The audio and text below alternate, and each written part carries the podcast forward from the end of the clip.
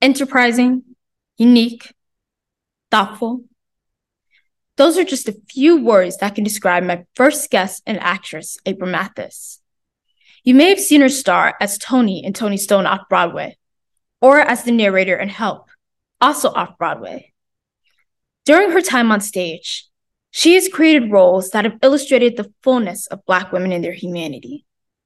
She is currently making her Broadway debut in the Broadway production of August Wilson's The Piano Lesson. It is my honor to welcome Obie Award winning April Matthis as my first guest on the Mira Elizabeth Show. Hi,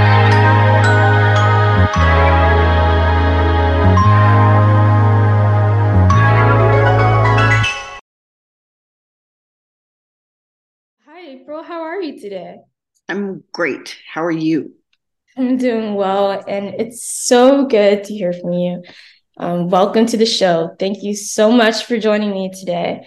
And you didn't know this, but you're actually the first guest on my show. So, oh wow, yeah, That's thank you. Great, yeah, the bang. Absolutely, yeah. Thank you for joining me on the first episode. So, if you will, I would love for my audience to get to know who you are. Who is April Matthis? Who isn't April Matthis? Hmm, interesting. Um, no, I'm I'm joking. Uh, I'm an actor in New York City, originally from Texas. Um, I've been uh, acting since about uh, over 20 years now. Um, I'm originally from Texarkana, Texas. I went to UT Austin undergrad as an English major. I've been in New York uh, since 2001. I started off doing uh, theater uh, downtown uh, in New York's kind of uh, experimental theater scene and uh, have worked in a lot of different uh, world premieres of new plays in New York City uh, and also uh, regionally and internationally, and uh, have also done some television and film work and a couple of independent uh, film projects. And um, also co written an independent short film and currently starring on Broadway alongside Samuel L. Jackson, Danielle Brooks, and John David Washington in August Wilson's The Piano Lesson.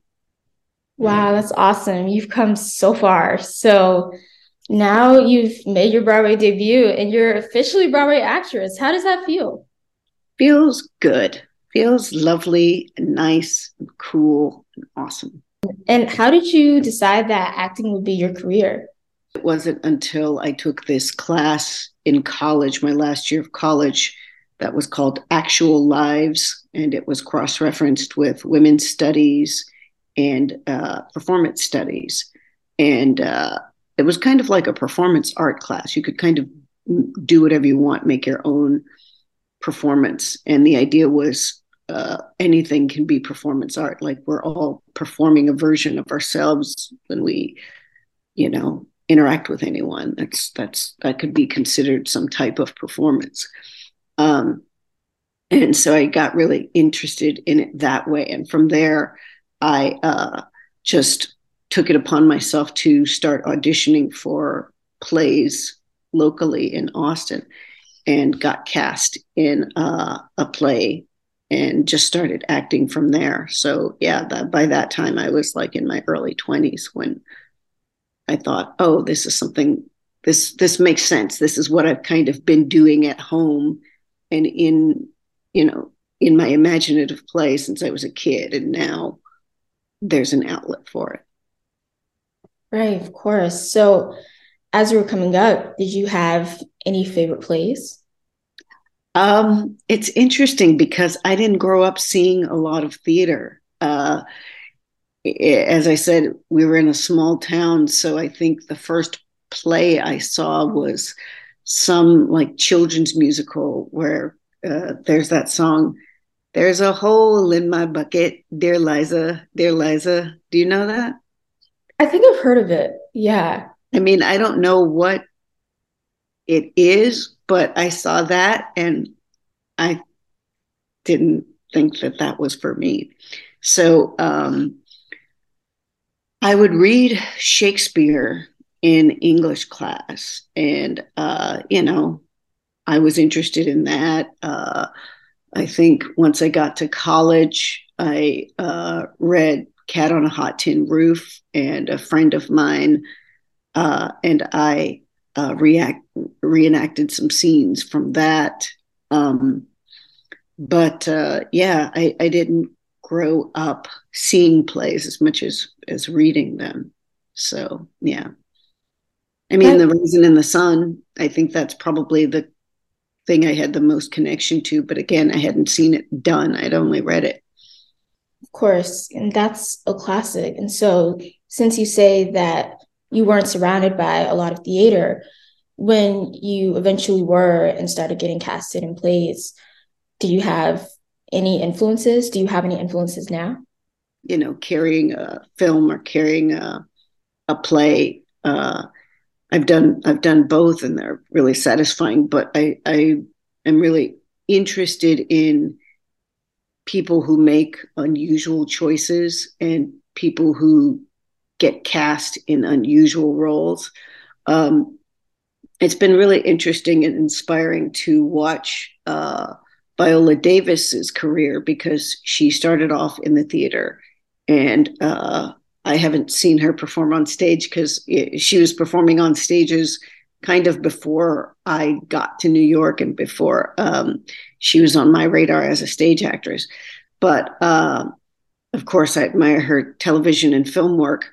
Um, I don't think it's the same kind of acting that I uh, necessarily uh, identify with as far as my acting style, but I like how she's been able to executive produce and create interesting roles for herself, like Woman King or um, uh, How to Get Away with Murder. Um, and, uh, you know, and at the same time has done pretty much everything you can think of. She's done Broadway, she's done off Broadway, uh, she's been in Tyler Perry movies. Um, she had her own TV detective show. Uh, she's done action movies at this point. Um, so I, I admire uh, her career versatility. But um, as far as acting style, I think it would be more of those character actors and uh, um, uh, yeah, I would say black female character actors. Uh, there are certain performances that I like, like uh, Kimberly Elise in Beloved. I thought was really amazing.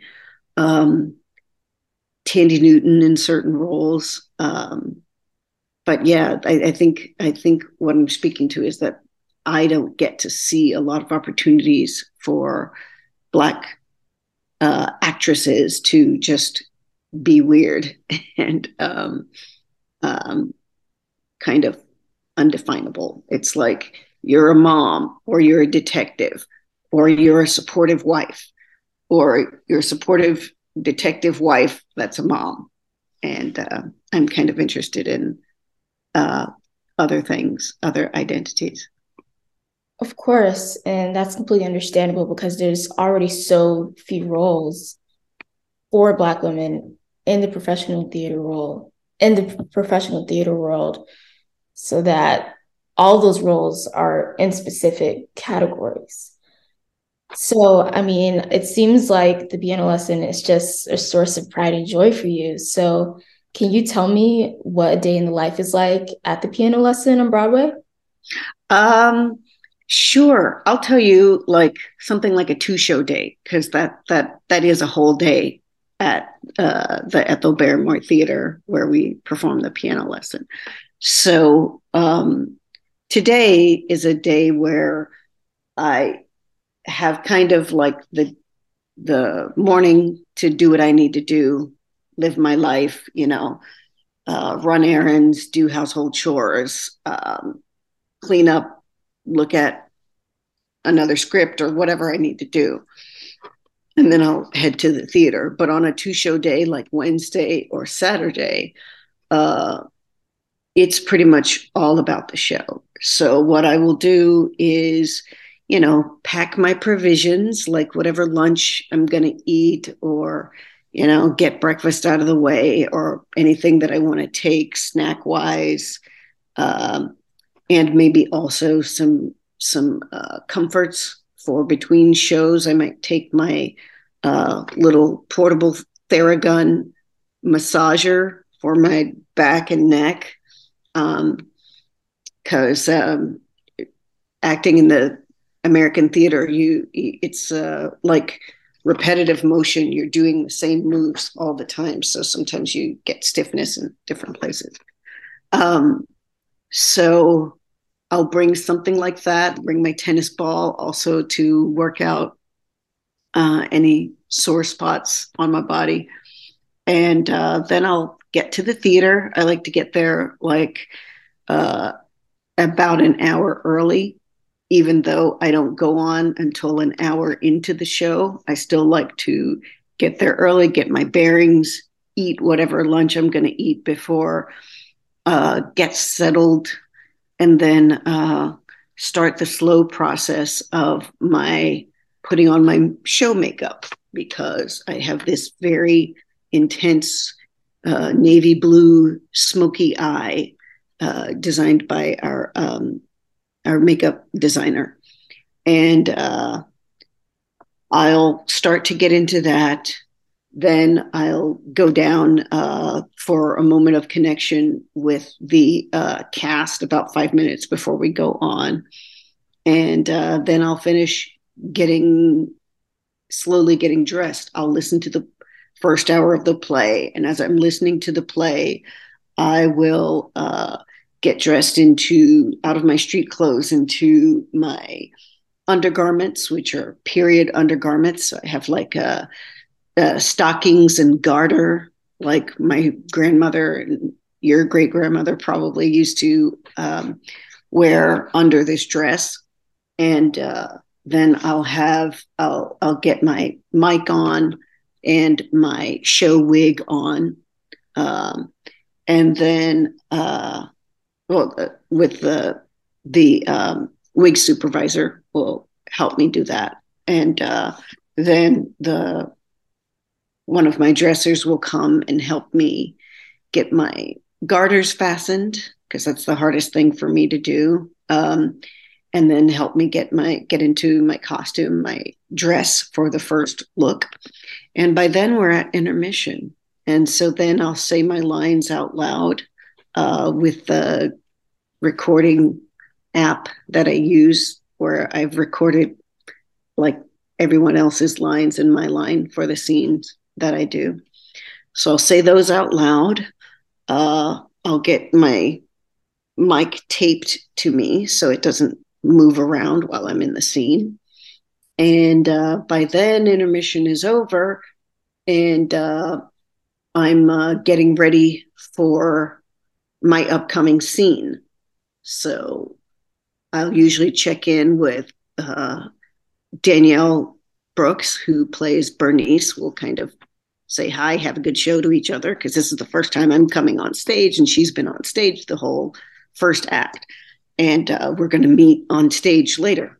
So uh, when she's starting her first scene in Act Two, um, I will kind of get myself psyched up, you know, maybe singing along with her entrance music or, you know, looking at myself in the mirror in my dress and kind of dancing in the style of the 1930s. And then I'll make my way downstairs and uh, I have my little water bottle with me and uh, my mask because we're all supposed to be masked backstage until we go on. And so um, I'll listen to her scene and then I'll connect with John David Washington, my scene partner, and then we'll kind of prepare ourselves and then we'll dance into the scene. And so we do that, dance out of the scene, and uh, then I go upstairs and get changed, get out of my first outfit, uh, get into my second outfit for the second scene uh, with the help of a dresser and uh, get my wig looked at by the wig supervisor because it, sometimes it gets messed up in the scene. Um, and then uh, come down like, I don't know, maybe five or 10 minutes before my last entrance, do the show, uh, finish the show, and then go out, say hi to people, get some food, take a nap, and get ready to do it all over again. Your character, Grace, in the show is the girlfriend of Boy Willie, who wants to sell the family's piano. So mm-hmm. I want to ask, what do you bring to the character and why is she important to the show? Um, well, Grace is very important to the show. I think um, it's funny that you use the term girlfriend because it's actually like this is their first date, kind of. And so the idea is Boy Willie and his friend Lyman have decided to go out for a night on the town. And what you see in the first act is mostly the battle between it. The, the first act establishes, like, here's the central issue of the play. Boy Willie wants to sell the family piano. His sister Bernice wants to keep it in the house and keep it in the family. He wants to sell it so he can get the land of these um, this white family that used to own their family and uh, sold their family for a piano for this piano which has their ancestors faces carved on it so this is a really important family heirloom and we get a little bit of a break from the back and forth between you're not selling the piano. I'm definitely going to sell the piano. And we see like why do we care about these people and their lives? And boy willie is a single man. He doesn't have any kids. He just got out of jail. Um, he is not even really attached to uh, the north here in Pittsburgh is Pittsburgh, Pennsylvania is where this takes place, um, where the family lives and where the piano is. Um, he wants to go back to the South and uh, become a farmer and like have land and build wealth from that for the for the family. Uh, his friend Lyman, on the other hand, uh, just got out of jail too with him, and uh, the police are still looking for him, and he doesn't want to go back and work the land. He doesn't want to be a farmer. He wants to see what it's like up in the north, and so. Um, for them going out is a taste of like what what's it like to be in the north right now what are the opportunities available for black people at this time period and um, what grace represents is there's a thriving nightlife. You know, there's Black people who work during the day and then can enjoy themselves and have a little bit of disposable income to, you know, uh, buy some drinks, go to the movies, go dancing, you know, meet someone, have a relationship. Um, and uh, if you're a woman like Grace, you can also like spend a lot of money on yourself and buy a really beautiful red dress and uh, you know fishnet stockings and red high heels, you know, and um, um, you know get to feel pretty and desirable. And she, unlike uh, his sister, is not someone who has a child. She's a, a single lady and you know she has one boyfriend that you know took off with some other girl. And so she's kind of out and looking you know. And uh, what's interesting about grace is we see a woman from that time period who's as free as any man could be you know like the way that lyman and boy willie say let's go out tonight. Let's go find some women she can say, let's go out tonight to her friend Dolly. Let's go find some men, you know, and it's given equal weight. It's not like, oh, well, she she shouldn't do that. It's like she, yeah, she can do that. She has money. she she doesn't have any obligations. She she can have fun. And so um, what gets set in place dramaturgically in the play is we get to see Boy Willie not focused on the piano and uh, getting the piano out of the house. We get to see him like just enjoying himself, like a person who's full of life and uh, is also charismatic and charming and sexy and can woo a woman like Grace and get her to come to his house um, and possibly spend the night with him. And uh, so um, I feel like in the second act, too, it's so much about like these characters being alive as people, like what's important to them, like what's important about relationships. Um, Bernice has a guy who wants to marry her, and you know, she her husband died three years ago. Um, her her daughter's father passed away, and um, she has another guy who who literally says to her, "I'm standing here right now, Bernice. I don't know how much longer I'm going to be standing here waiting for you." So um, you have this sense of like the time to decide what you want to do with your life is now. And uh, uh, part of the issue with the piano is um, do you use the piano to make a future for yourself or do you use the piano to honor the past? But one thing, without giving away too many spoilers, that makes Grace important is um, the life force that she is makes her also attractive and attracted to not only Boy Willie, but to his friend Lyman. And this figures the next day when Lyman is supposed to help Boy Willie take the piano out of the house. He gets a little bit distracted because he runs into Grace. And so now there's a situation where um, Grace is still connected to the family. It's not just a one night stand. And um, the thing is, Boy Willie can't move the piano out of the house by himself. He needs Lyman. And if Lyman is distracted, then that's going to make it hard.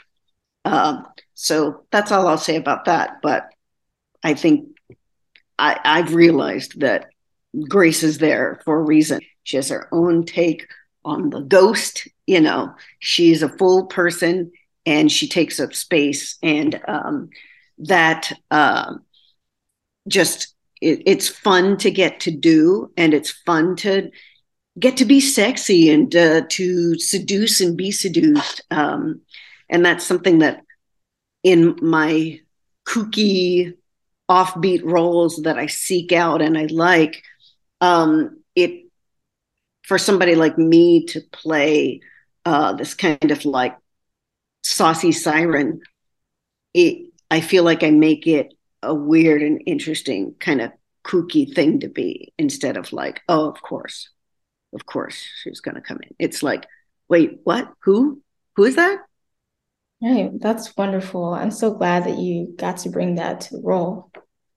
What was it like to be in a play and work with the likes of legends such as Samuel Jackson and Latanya Richardson Jackson. What was the creative process like?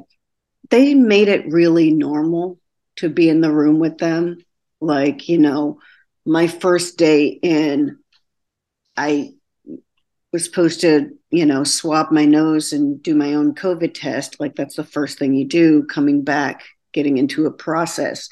And I had my little COVID test in my hand, thinking I was just going to go in this room by myself and take it. As soon as I opened the door, there's Samuel L. Jackson, you know. And so it's like, you know, like, oh, okay, here's this super famous face that I've been seeing, you know, like since. I was, yeah, a, a very young person. Um, there, there's his face. There he is. You're working with him right now. Here he is. So I'm like, oh, hi, I wasn't really ready to meet you. And he's like, hi, who are you? I'm like, oh, yes, I, I have to also introduce myself. But, you know, other than that, like, initial like oh wow he's yeah this is yeah this is what you're doing you're working with these folks um once i got over like the initial like there's the face then it was just like okay now let's read this play. Now let's get on our feet. Now let's uh see if we can remember our lines you know? It was the same as any other process. Um and like you know maybe the difference is when we go outside of the rehearsal space or the theater space, then there's a certain amount of attention that they get from like the world reacting to them because the world's not working with them in a way that makes it normal. It's like, oh my God. And with John David, it's like, can I be your girlfriend? Do you have a girlfriend? You know, like, wow. but inside the room, I see him like being silly with the child actors or like eating chips or like working on his script. And it's just like we're all just here doing the same job. We we all have the same job. Is there any moment of the show that resonates with you in particular? In uh, Boy Willie's speech, uh, one of the last speeches he gives to Bernice, fighting for the piano, and um, he talks about like his heart beating as a as a black man in America, and he you know he's like, um, some people get scared to hear nigger's heart beating. They think you ought to lay low with that heart, and and he goes on to say like you know. Uh, my heart beats just as loud as the next fella's, and sometimes it beats louder and he says the world is a you know uh, uh, white people don't like to see like to hear a nigger's heart beating. And he's like you know i'm in the world just like everyone else. My mother didn't birth me for nothing. Um the world is a better place because of me. Mm-hmm. and that really resonates with me in this time where I feel like the conversation about race in this country has changed to where it's not like Black people just want to exist, but like, of course, we exist and we don't have to fight just for a little corner. Like, this is ours, this is our birthright, our human right. We built this country on our backs. So we are going to take up space and demand the rightful place that we have in this country. And it's it's it's not just barely to meet up to uh, some white picket fence standard but it's to our to our own standards. And those whatever those are are as limitless and unique as we are.